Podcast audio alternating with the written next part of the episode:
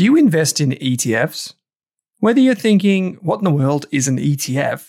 Or you're looking for the next opportunity to add to your portfolio, GlobalX has you covered. From big tech to bonds and bars of gold, GlobalX offers a wide range of exchange traded funds. Go beyond ordinary with GlobalX ETFs. Visit globalxetfs.com.au. That's globalxetfs.com.au. Are you thinking about starting your wealth creating journey, but not sure where to put your hard earned dollars? InvestSmart can help. InvestSmart offers a free quiz that makes it easy to find the right InvestSmart ETF portfolio to help you reach your goals. Just visit investsmart.com.au and hit Get Started. Answer a few simple questions about your goals and how much you want to invest, and you'll get a tailored statement of advice with a portfolio recommendation. You can visit investsmart.com.au for a no obligations free statement of advice. This ad is brought to you by InvestSmart Advice, AFSL 334107. Hey there, here's a quick note. This podcast contains general financial advice only. That means it's not specific to you, your needs, goals, or objectives, so don't act on the information until you've spoken with your financial advisor. You'll find our full disclosure, disclaimer, and link to our financial services guide in the show notes. Welcome to this episode of the Australian Investors Podcast, where I am joined by my friend and fellow analyst Raymond Jang. In this episode, we take a look at two ASX listed distribution businesses, being Supply Network, which trades under the ticker symbol SNL, and National Tire and Wheel, which trades under the ticker symbol NTD. We take a look at both these companies. Raymond gives us a pretty thorough overview of Supply Network and why it has achieved such impressive returns on invested capital through time.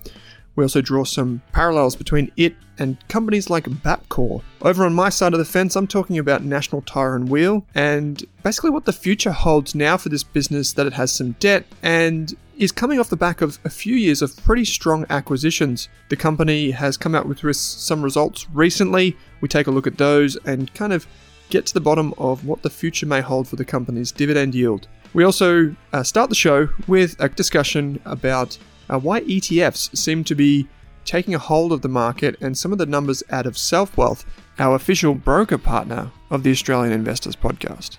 I hope you enjoy this conversation with my friend and fellow analyst, Raymond Jang. Raymond Jang, welcome to this episode of the Australian Investors Podcast, mate. Yeah, it's great to be here. Filming in person. Yeah, in Sydney. So, what are you doing down in Sydney? Your home ground, mate. Your home ground. Yeah.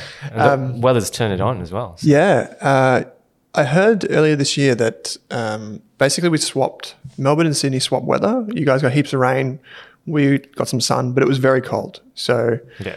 now I've come up to Sydney and you've turned it on for me. So thank you. Yeah, timing is um, perfect. So timing is everything. Yes. In investing, as in life, by the sounds yeah. of it. So very hard to do, almost impossible. But yeah, um, Sydney's done it for you. So yeah, well, thank you. Um, what have you been doing lately, mate? What have you been working on? Um, the last uh, major task I did was a massive research piece for Claude, um, his yep. A Rich Life. Um, did uh, a piece on Lovisa. Yep. A very interesting company um, something that um, I think is outside my flywheel because it's a product for females. But um, mm. it was really good to get stuck into a high quality management team and really um, look at all the retail competitors as well. Mm. yeah, it was a bit of fun. Mm. Yeah. Yeah. Well, well, we did the podcast on it not too long ago, hmm. and I know you did the write up for Claude on a Rich Life, and um, tw- Twitter loved it. Twitter mm. was uh, a buzz with your, your write up, so you must be doing something right, which is great. Mm. Yeah, yeah, I really enjoyed it. Um, it was uh, good fun. Yeah, if if you're listening to this or watching and you want us to cover a particular company or industry or something, please write into us podcast at rask.com.au, and um, Raymond and I can take a look at it. Um, it's great if we can have some interesting companies that no one's heard of. If you want us to take a look, I got a message earlier this morning about Aurizon, which is the rail network business. I've never looked at that business, so um, that's one that we can we can maybe talk about in the future. But what's the ticket code? Oh, you're testing me. I'm going to say it's AZJ. Let's have a look. ASX AZJ. I'm just punching okay. it into Google. Yep, that's the yeah. one. Okay. Holdings Limited. There you go. That's how much I know. So actually, yeah. we had to do a study on Aurizon, which was QR National, I believe, before this. Yeah. And um, we went at uni um, we had to basically figure out like according to like regulation that set prices on the the rail networks, what impact that would have on the valuation of the company. It was I don't know how I got through that subject, but um, I did, and uh, it was an interesting case study. But that's about as close as I've got. So maybe we can we can look at that in the future. So today we're going to talk about um, two companies. We're going to talk about Supply Network, which is SNL. T- That's the ticker symbol. Yep. And we're going to talk about National Tire and Wheel, which is NTD. Supply Network is truck and bus parts. Yeah, that correct? that's right. Yeah, and um, National Tire and Wheel does tire and wheels, surprisingly. Um, and we're going to talk about like the, the origin story of the business overview, talk about management, some of the risks, and um, basically what we found looking at those businesses. And then you, dear listener, can make the decision of whether uh, you like either of the businesses or, or one or the other.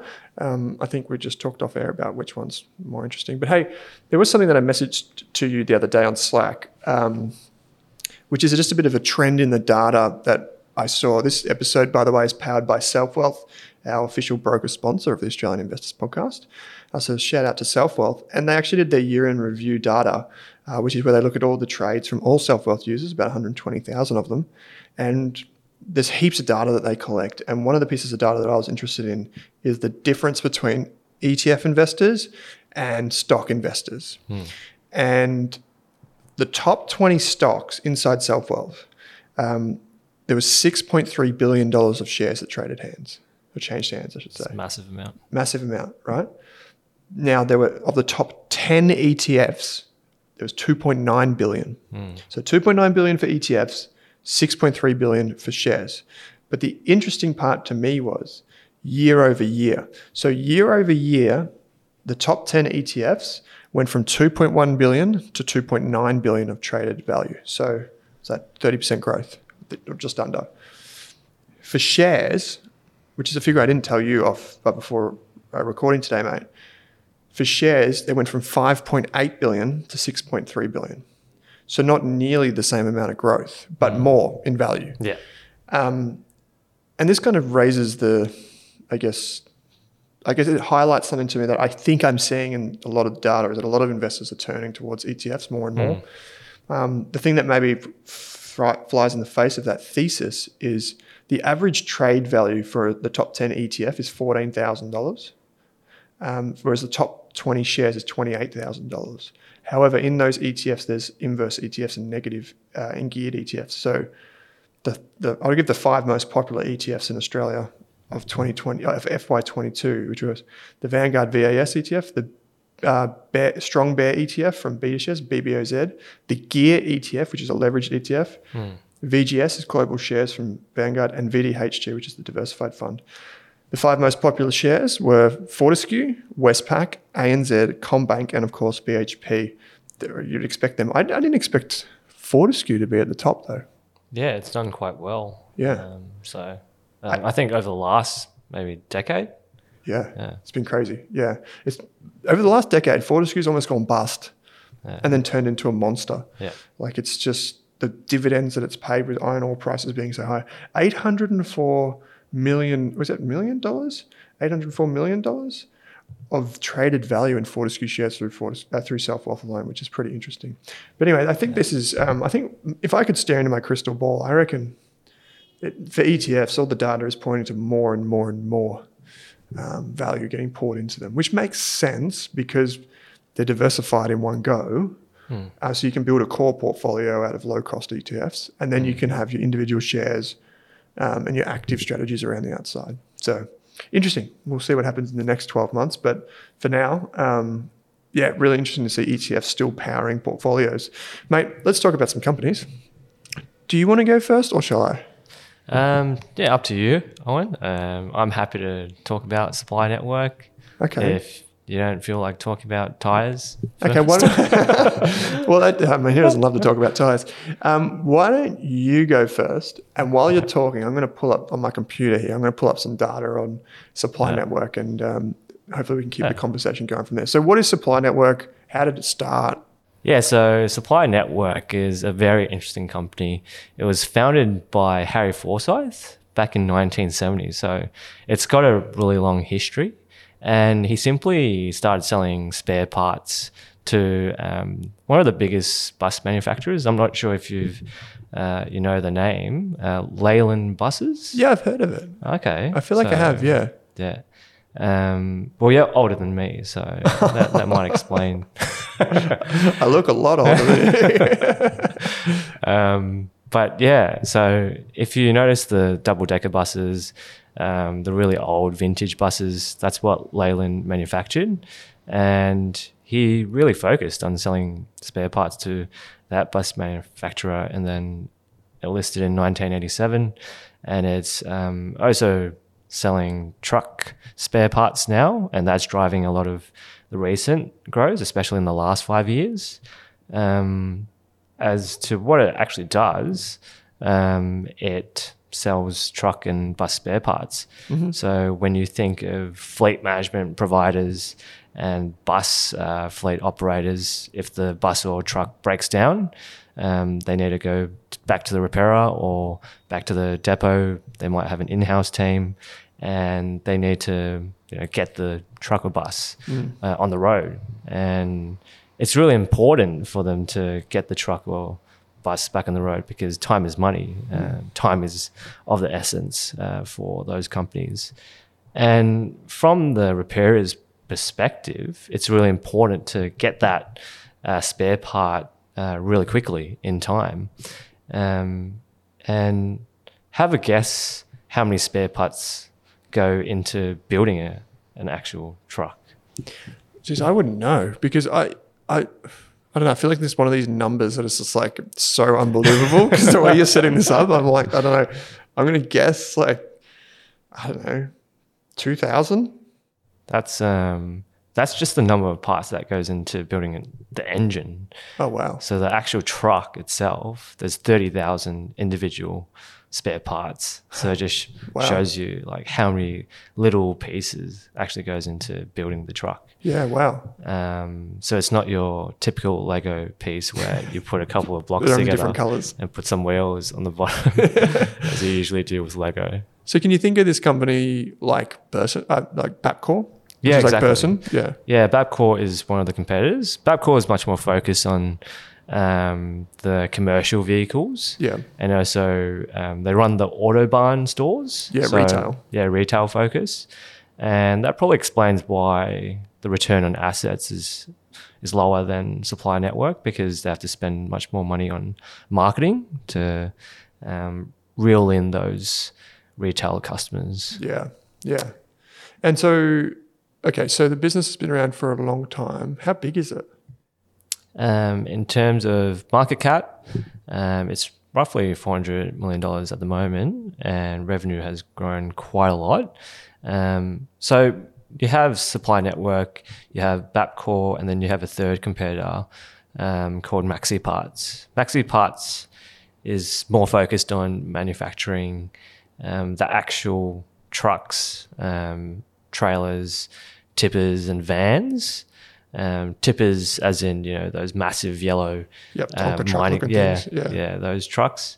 So that's why their gross margins a bit lower because they have to um, incur a lot of costs in actually manufacturing and sourcing the materials to build those uh, vehicles.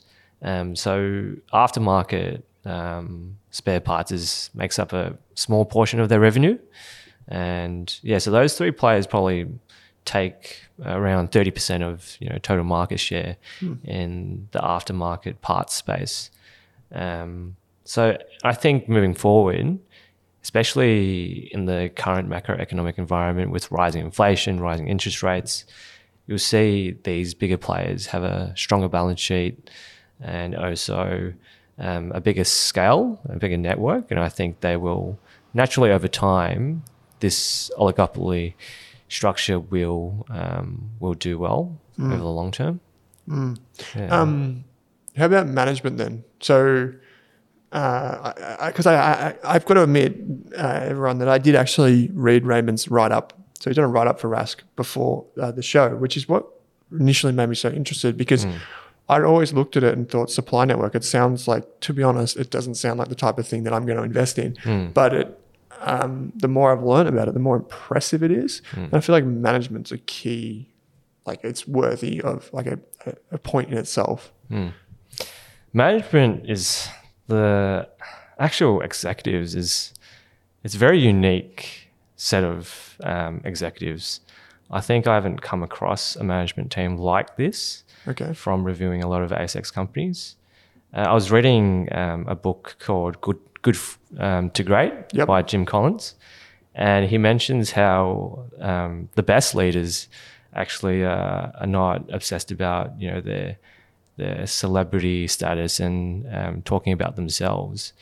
And when you see annual reports where they often use we in talking about their achievements, Yeah, and you see that, yeah. yeah, you see that a lot in the annual reports.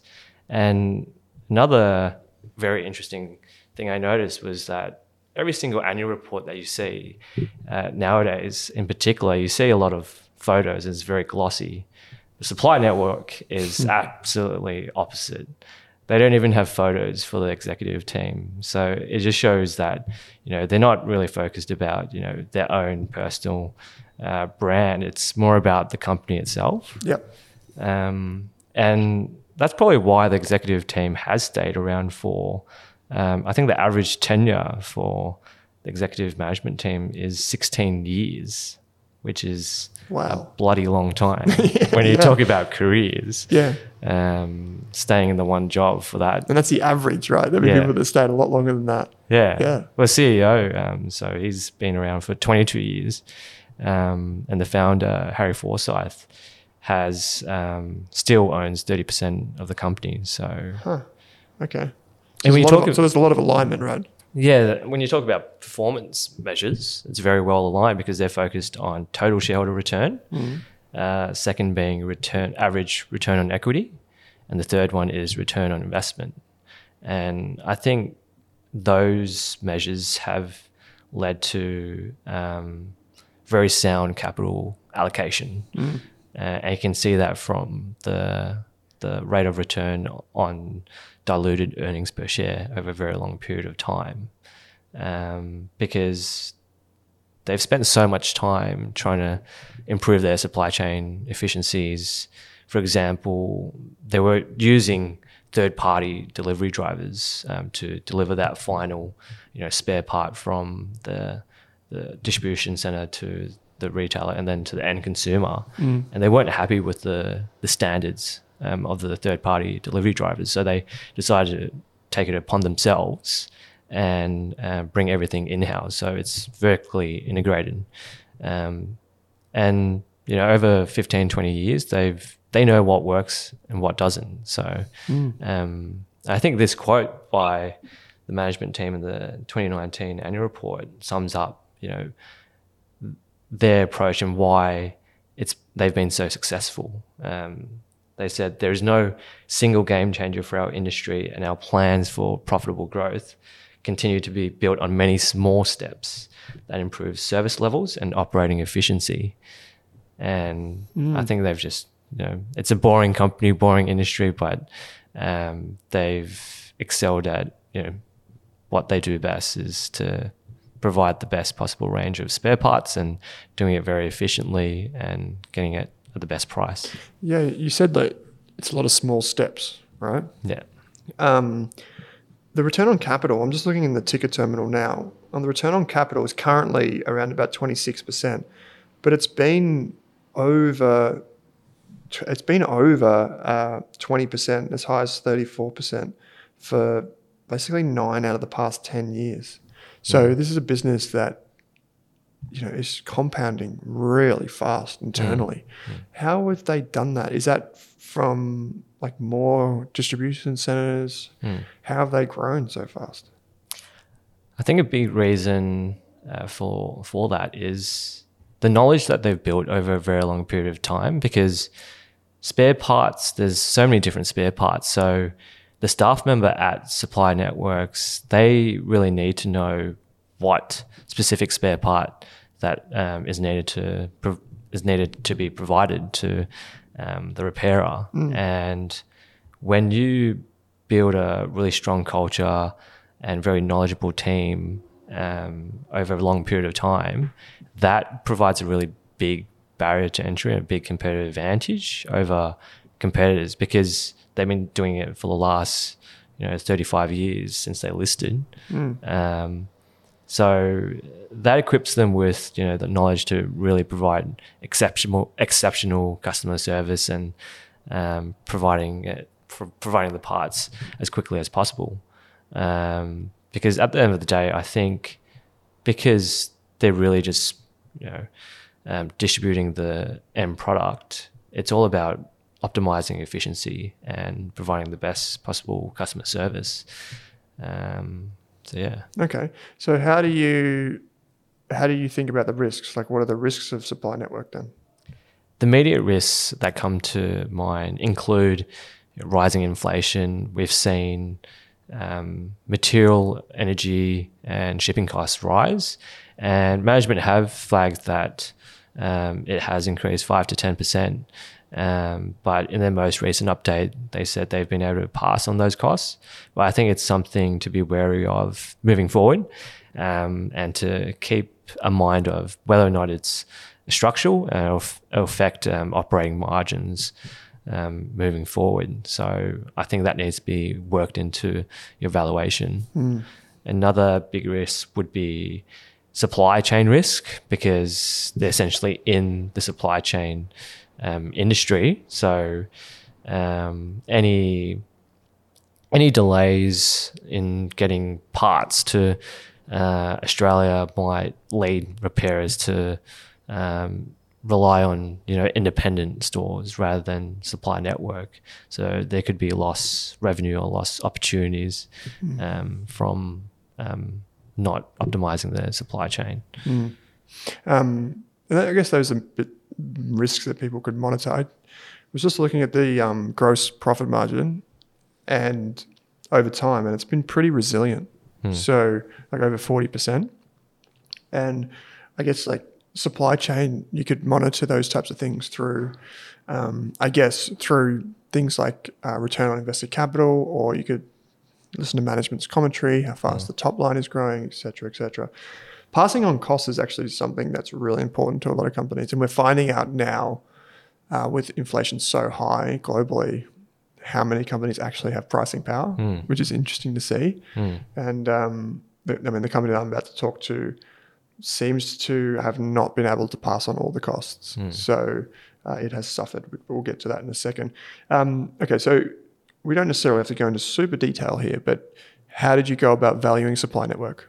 Yeah, so I completed a traditional discounted cash flow, but it was um, a reversal of that. So I was trying to understand what the current share price at the time it was hovering around 950. I think it's um, ten dollars at the moment. Yep. I think it's reasonably priced because it's uh, management's been guiding uh, revenue growth of 12% over the next few years, um, and management have had a history of um, under promising and over delivering.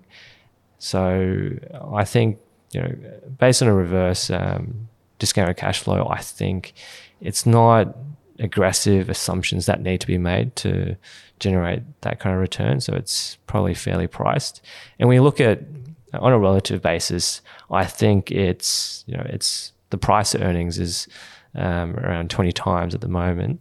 Um, and that's been the average since it's listed. So, and then you look at the historical price to earnings multiple for the all, all, all, All Ords um, index, which is around 17 times. It's, um, would you put supply network, you know, in the category of an average company within the ASX? Um, Not if My- it's compounding that fast. yeah, yeah. My opinion, based on the management team and um, the quality of the business, it's it's probably deserves a bit more premium. So through those two lenses, um, I think it's you know, reasonably priced. But obviously, um, I would prefer to you know invest in it at a cheaper price. Yeah, yeah. Um, it sounds like a really. It's kind of like a. I feel like it's like a vanilla business for a lot of people. So I think most people could probably wrap their head around what it actually does. Um, it's just an anecdote. I was in. I was on the Gold Coast a couple of weeks ago, and um, I was talking to the cab driver who said he used to do the driving for a um, auto store, or auto parts store, and he said um, Bapcor like Burson opened up, and basically like that family business closed down as soon as Burson was in the area, and um, he, he also said that Repco is like the key competitor and has had to really step up their game in the areas where Burson has arrived. And so I feel like Supply Network is kind of like doing maybe something similar, but in truck and bus parts, which is pretty powerful. Um, and these are pretty like t- traditionally these are pretty defensive businesses too, right? Because you don't need less parts just because the economy has taken a downturn. You might substitute parts or something like that, but you're still going to go to the lowest cost provider, right? Yeah, I think it come also comes down to the strength of the relationships with the suppliers as well. I think they've really harnessed and fostered really good relationships with their key suppliers. Um, I think, yeah, I think over time there's you know a couple of industry growth drivers as well. Like you have uh, a big shift to EV vehicles, um, so a lot more mining trucks are transporting minerals to you know provide the minerals and resources. So once those trucks wear and tear over time, then they'll need you know, replacement parts. And also there's more technology being embedded in the um, trucks and buses because you're trying to um, optimize engine efficiency, um, making it more safe, as well as reducing emissions. So that's that's another um, you know, growth catalyst there. Uh, one thing I like to do, and I talked about return on capital before. One thing I like to do is also look at return on capital and plot that against uh, shares outstanding, or Yeah. um, because you know the the shares outstanding actually give you a sense of if the company is issuing capital, like issuing equity capital. Um, can it maintain? You probably hear the bus go past just now. Probably needs a Yeah. probably needs a part. needs to go to supply network and get a part. Um, yeah, uh, I guess the plotting the the shares outstanding and return on capital just gives you a sense of how they're funding the business, if they've been super dilutive, if they made acquisitions, and so on and so forth. But yeah, I mean, it's a really interesting business, and it's really um, it pays a dividend too, so like a modest dividend, which is kind of cool, uh, which you'd expect it to with so much insider ownership. Typically, smaller to mid cap companies that have such high insider ownership, the founders or CEOs and that they love to get paid, so especially fully franked dividends. So um, it's good business. Do you own it? Uh, no, um, so but looking to you know really take action once um, there's any dislocation Yep. in the in the value. once we see a dislocation of the price to value ratio. I like it, uh, mate. That's Supply Network SNL, so it's a good, it's a good one. It's a good pitch. Yeah. Um, you're very chilled Thanks. out when you're giving it. It's, it's kind of cool. I like it. Um, National Tire and Wheel, NTD, Oh, so- NTAW. Also in the same space. So we're Yeah. just talking about vehicles all When they merge, they should merge. I feel like Yeah. Supply Network would not go for that. Yeah, so I'll um okay, so I'll give a bit of a story on National Tire and Wheel. So National Tire and Wheel, which is NTD on the ASX, um, it's actually kind of like a it's it's a bit of a interesting business because from the perspective of it's not today what it was many years ago or even just a few years ago. So the business didn't IPO that long ago, but the the business is kind of tracing its roots back to 1989 when a guy called Terry Smith identified a need for 4x4 tires in Australia, principally 4x4 tires. So if you know Mickey Thompson or you know Cooper tires, these are both two brands that were exclusively sold through, I guess, the the origin business. Um, and what basically happened uh, over that time is um, in around about 2012, 2013, a guy called Peter Ludemann um, jumped into that business and then took over as CEO. And his background was private equity and uh, dealing with companies through acquisitions and so on and so forth. And from that point on, um, the business morphed from just selling exclusive tires of 4x4 and that, and they started to think, well, maybe we can make acquisitions. Um, the actual industry itself, which I'll get to in a minute, is very interesting how it's made up. So most tires are made in Asia and then they're brought to Australia. Uh, and one of the interesting things is that the cost of a tire, I think, is the, the, the, the stat is roughly 30% of the cost of a tire is in commodities, so like rubber, oil, uh, so on and so forth. So that's actually one risk to um, tire distributors and um, original uh, tire, I guess, manufacturers is the cost of a tire.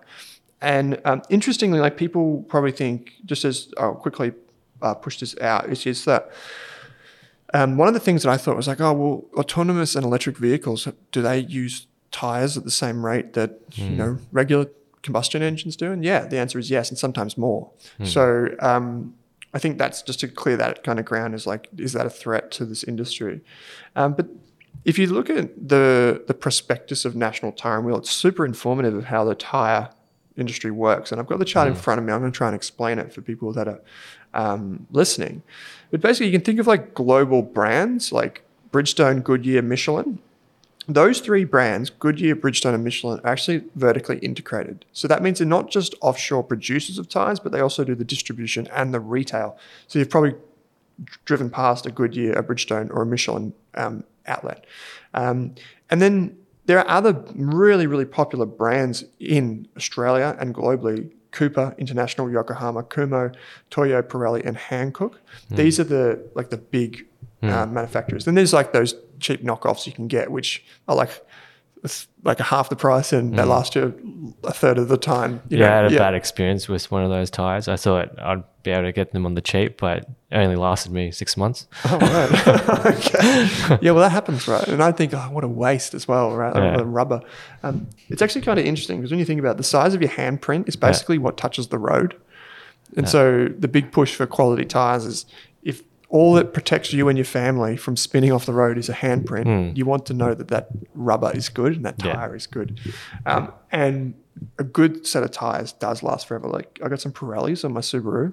Oh, yes. Yeah, it's I got great. Pirellis now as well. Yeah, so jeez, upgrade. feeling the difference. Look at feeling the, feeling the difference.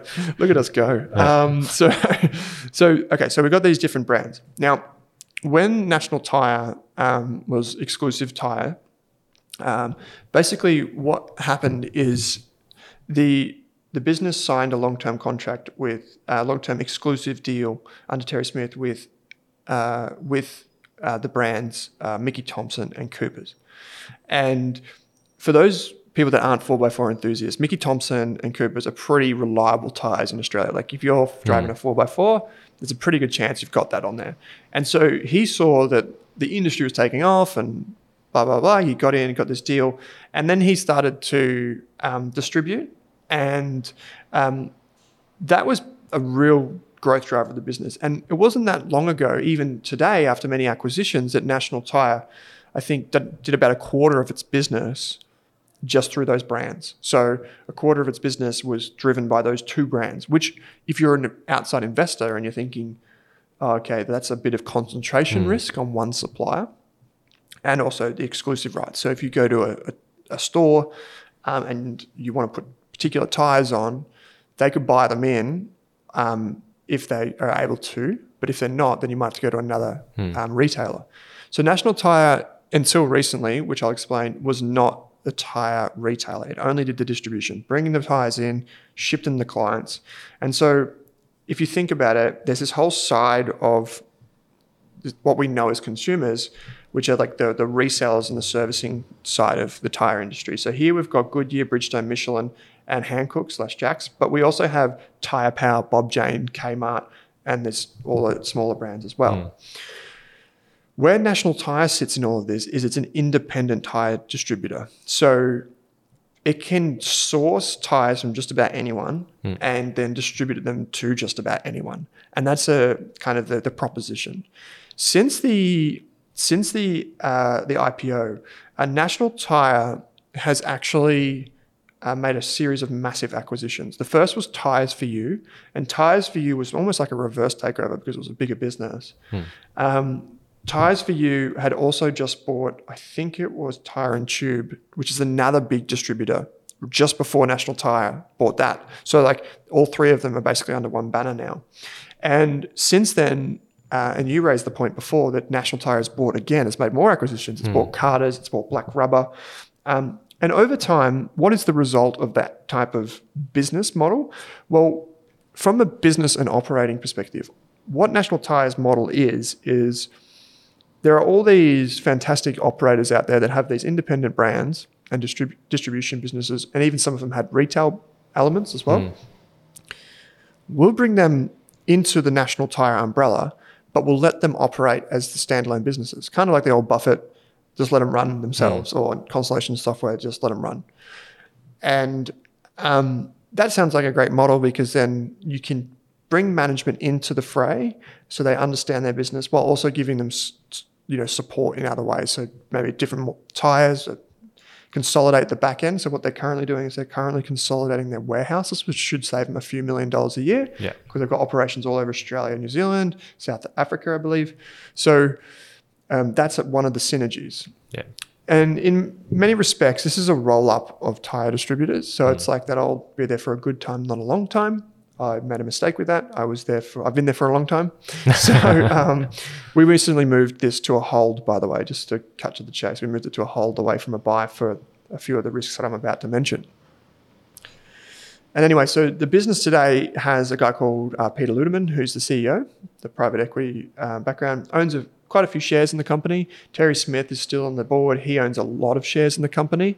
And so do many of the executives that sold into the business. Yeah.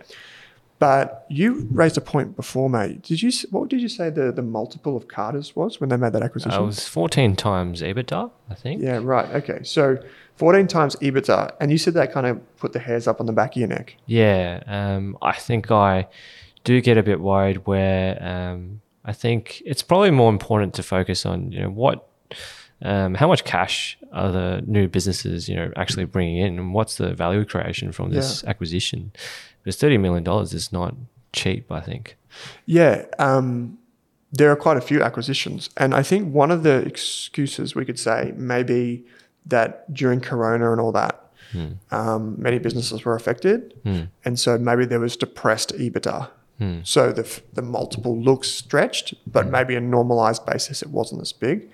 They made another acquisition, which was a company called Black Rubber, and this business, um, as the name might suggest, actually brings something else to the National Tire and Wheel Network, which is um, Black Rubber brings a whole heap of services like tire retreading. And so the ability to retread tires saves money, saves the environment. It's Yeah. a much better way to do things. And so that kind of expertise and know how and network then can be applied to all of the other national tire um, facilities. So then basically you have the synergies of saving money, but also creating value. Yeah, And so improving that customer service. yeah, that's of it. And then they can serve. One of the things that they have done with a bunch of these acquisitions is um, trying to go direct to uh, business, so to fleet managers that you mentioned before, like Yeah. bus, trucks, agricultural, mining, whatever. Go direct, Yeah. and then you can actually sell cl- customers or clients um, on a cents per kilometer basis, rather than just like, okay, it needs to be replaced, let's do it. It's actually more like a contracted Yeah. type style model. Um, but the result, just circling back to the acquisition multiple before, if I was to see 14 times EBITDA for a tire distributor that maybe might grow at GDP plus one or two percent, I think wow, that's pretty exy. Unless there's some serious synergy to come out of the back end, um, you're that's overs. You're paying a lot for that, and um, I think what we've what we've known and what I've known for quite some time is that typically in a roll up business, what you want to see is you want to see the company that's doing the rolling up, so the bigger company, to have a really stretched valuation. So, like a price to earnings ratio of 20 times, um, EV to EBITDA of 10 times, say. Um, because then what you can do is you can issue your shares at, you know, if it's a P ratio of 20, that's an earnings yield or E divided by P of 5%. So that's basically what you're giving up. You can issue your shares and make an acquisition of a private business that might be cheaper. So you've got that private to public arbitrage. Now, National Tire hasn't been able to do that. It's issued some capital recently, but its valuation has always been very low. So um, let me just have a look here. Uh, the company's return on capital, just while I've got it up on my screen, in the most recent 12 months, so June 30, 2021, was 19%. And this was in an abnormal year. Everything that was extraneous, everything that external was positive. So um, keep that in mind when I quote that number. Uh, but if I bring up some other numbers here and I look at the balance sheet, over time, the total debt of this business has gone from in 2016, $3 million up to 80 plus million dollars currently. So it is basically maxed out its balance sheet. And the, re- the reason why is that the debt capital markets were more efficient than the equity capital markets. the problem that you have is in a business that doesn't have great margins, that uses leverage, it actually gets riskier the more debt it takes on.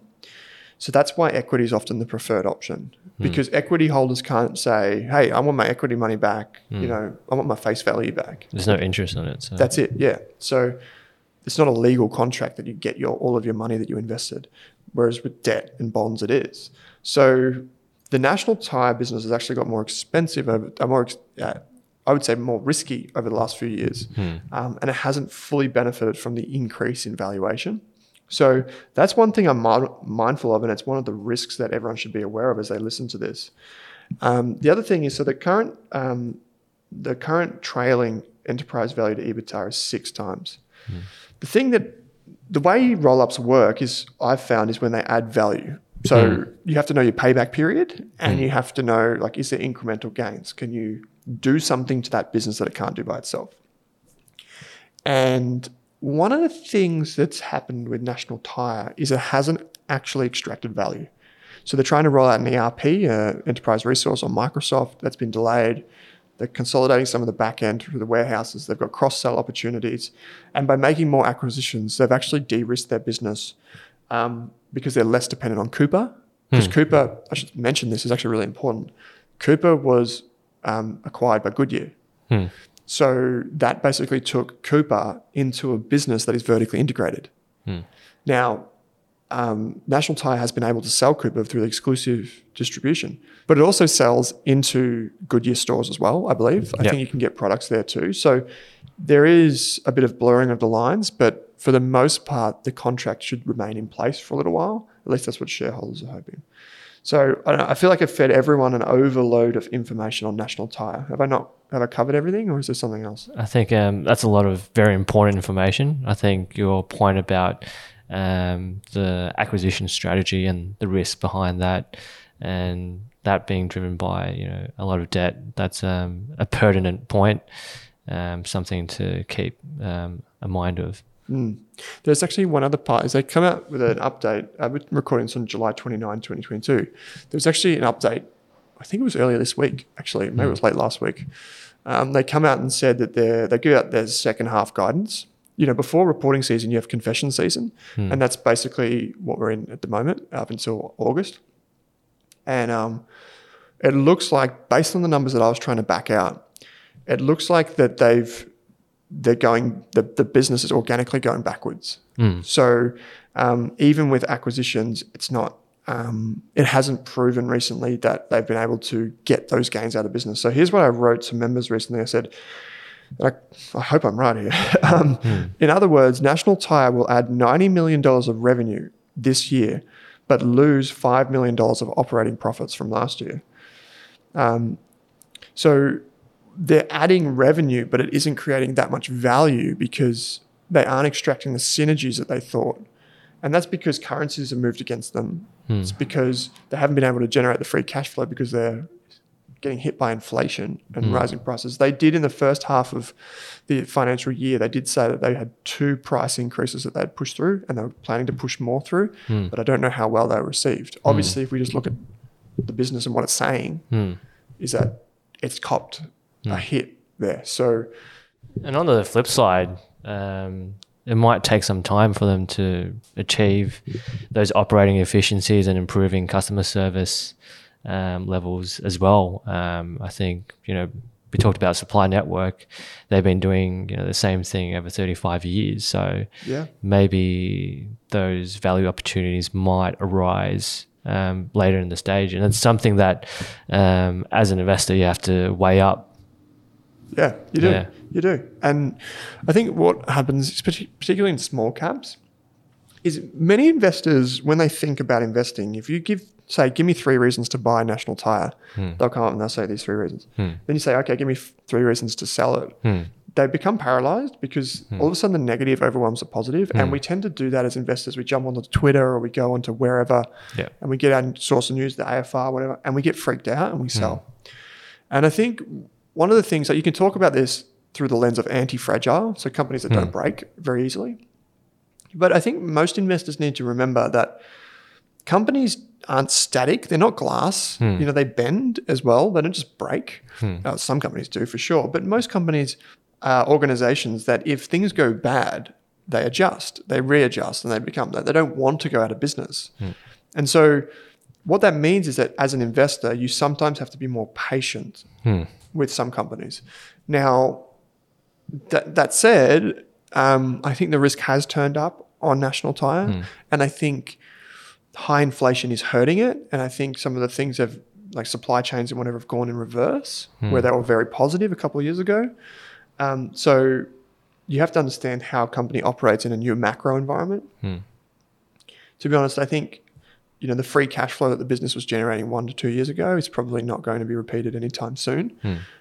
Um, that said, depending on how, like I modeled it through DCF, um, but also uh, through ratios or multiples, sorry, and um, I can get to the current price, which is around about, depending on when you're listening to this, probably between ninety cents and a dollar. Um, you can get to that valuation, and um, you would probably do that with around about a 12, in my opinion, a 12%, 13% discount rate, when it probably needs to be a bit higher than that now because of the risk. So if you increase your, your discount rate to say 15%, aka your expected return, uh, you might be looking at something, you know, in the 60 to 70 cents range.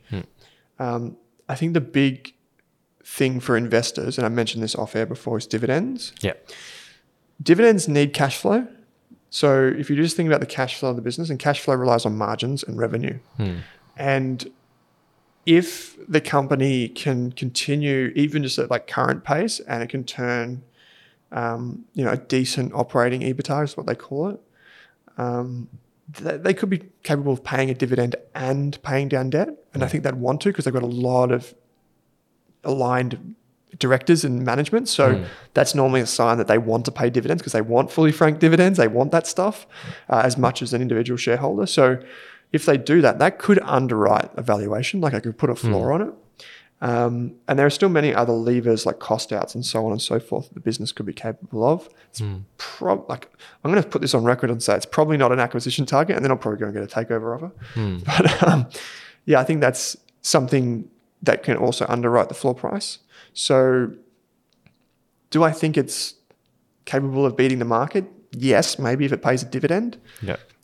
What would I take over this or supply network right now? Probably supply network.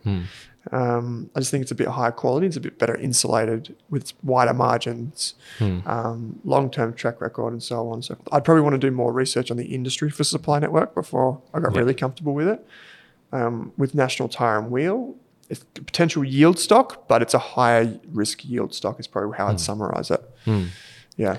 Oh, What about you? it. What would you take? I think that's a very fair summary of National Tires. It's um, high risk yield stock.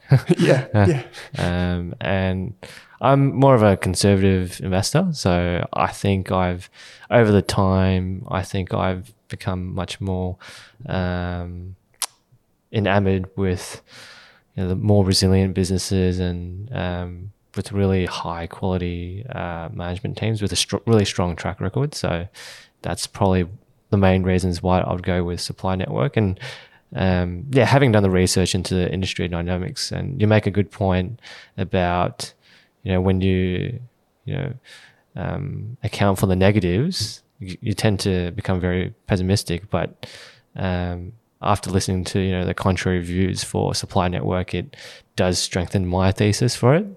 Um, and yeah, I think it it's a much more well insulated um, industry and business. yeah. Great. Um, I agree. Uh, I think it's a yeah high, really high quality business. So uh, I like it. Um, for those listeners who want to learn more about these businesses, um, I think we should be able to share your write up, or maybe you can do one um, on Supply Network if you want to get your head around the business. Raymond's done a fantastic write up on that. Um, but if you want us to do more episodes just like this, where we dive deep into some stocks, please write into us, podcast at rask.com.au, or just hit us up on social media. Is it Ah, Jang underscore. I always get the underscore. I always think the underscore's first. so rjang underscore on Twitter. Yeah. Links will be in the show notes, as are mine. Um, mate, and people can, but is that the best place to reach out to you if they want to reach out to you? Is it Twitter? Yeah, on Twitter. Yeah. Yeah. Yeah, cool. Okay. We're quite avid users of Twitter. Um, if you want to jump on there, you can say good day, give us some feedback, tell us what you think about National Tire or Supply Network. Raymond, mate, it's great to record in person. Yeah, definitely. Yeah. Um, had lots of fun. Yeah, great. Thanks for joining me. Thanks, mate.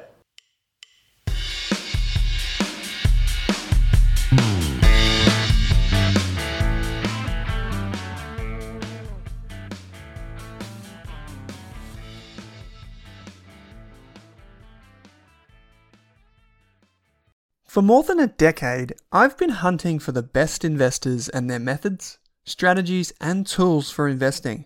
After years in the industry, countless books, a few degrees, and 1,000 podcasts and live shows, I've rolled this accumulated knowledge into something called Rask Invest.